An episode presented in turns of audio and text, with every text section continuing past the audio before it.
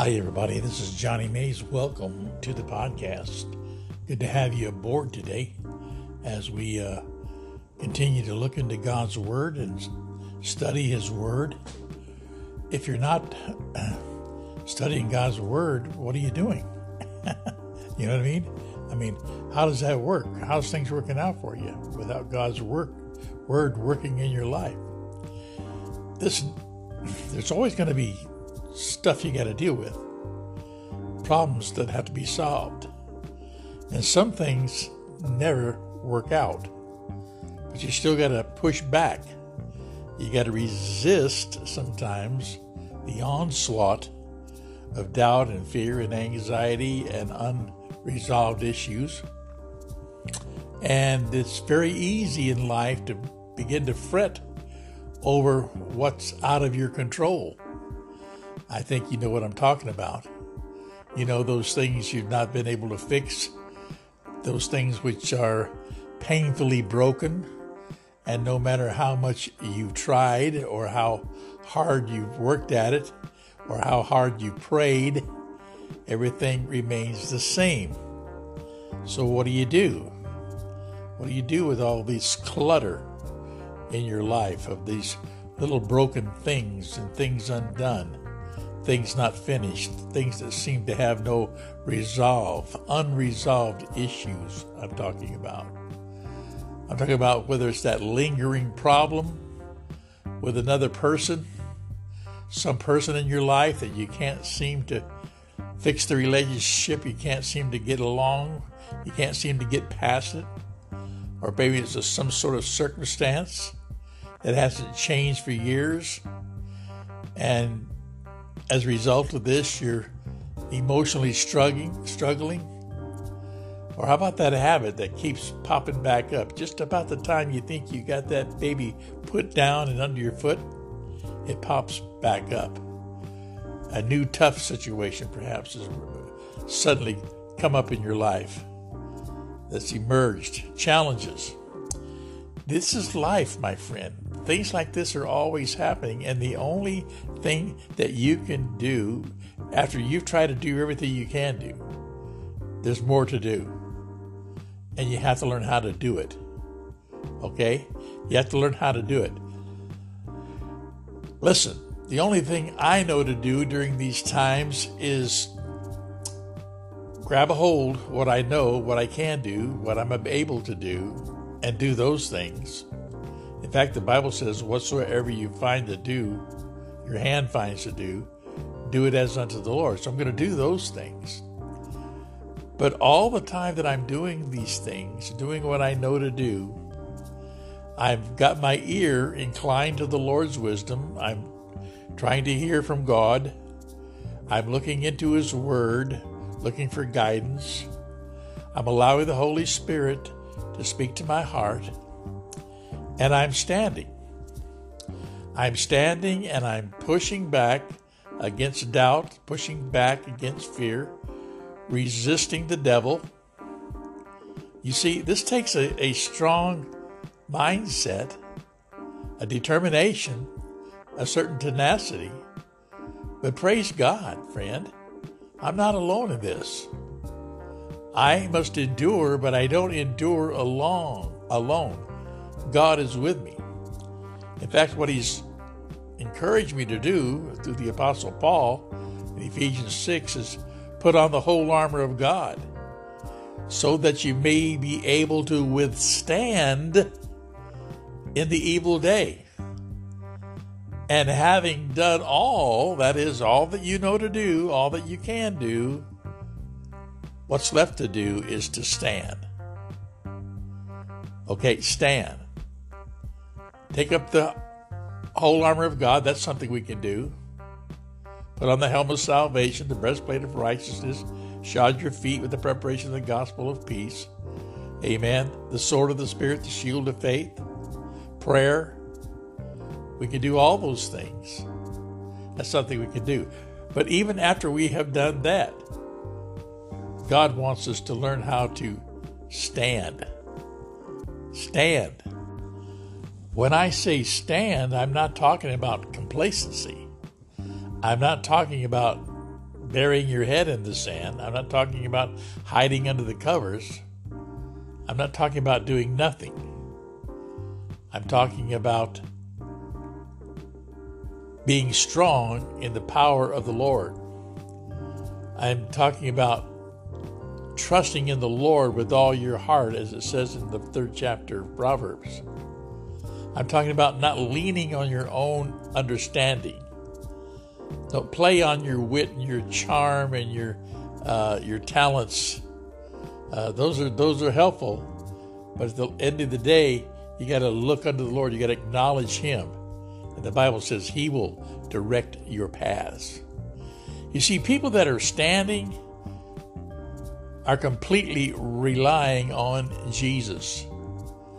They never even for a minute think that it's in their own strength and that their own strength will help them to stand. This is really important, my friend. Otherwise, after people welcome pride, begin to feel like, I got it, I got it, they find out they don't got it. Pardon that vernacular. Amen. You have to learn to look unto Jesus, holding on to Christ, His Word, His promises, and God will use His strength and power to deliver us. In the Exodus chapter 14, verse 13, it says, Don't be afraid. Stand firm and watch God do His work of salvation for you today. You see, it's God working in you both the will and to do of His good pleasure. And with that strength comes his protection. That's when this armor begins to uh, work for you. Amen. Because God will stay by our side. He's promised, I'll never leave you alone. In fact, in Joshua chapter 1, verse 5, I love what he said there. No one, he said, will be able to stand against you all the days of your life. As I was with Moses, Joshua, so I will be with you. I will never leave you nor forsake you. I will never leave you nor forsake you. You got to get a hold of that, my friend. In this Christian walk, in this fellowship with God, you're never, never, never, never, never, never going to be alone. He's always going to be there. I know our struggles in life are real. In fact, sometimes they're powerful, and sometimes they're inevitable. And God knows this, friend. God knows this, but He wants us to prepare, amen, to be prepared. And He wants to prepare us. He wants to prepare us for for these situations, for these onslaughts, for these schemes, for these devices of the enemy that the devil wants to throw at us to try to knock us off our feet. But let me tell you something. You have God's grace, God's blessing, and God's power to overcome that. I'm talking about your battles today, whether your battle is an internal battle or an external battle or a temporary battle or a permanent, ongoing battle, something that's life altering or something that's just mildly, well, annoying. God's promise doesn't change. I'm with you through all of this. I'm with you through all of this. Amen. Now, we're not to be just passive participants that you know and do nothing. No, we're to we're to be prepared. We're to be proactive Amen. By arming ourselves in the in the whole armor of God.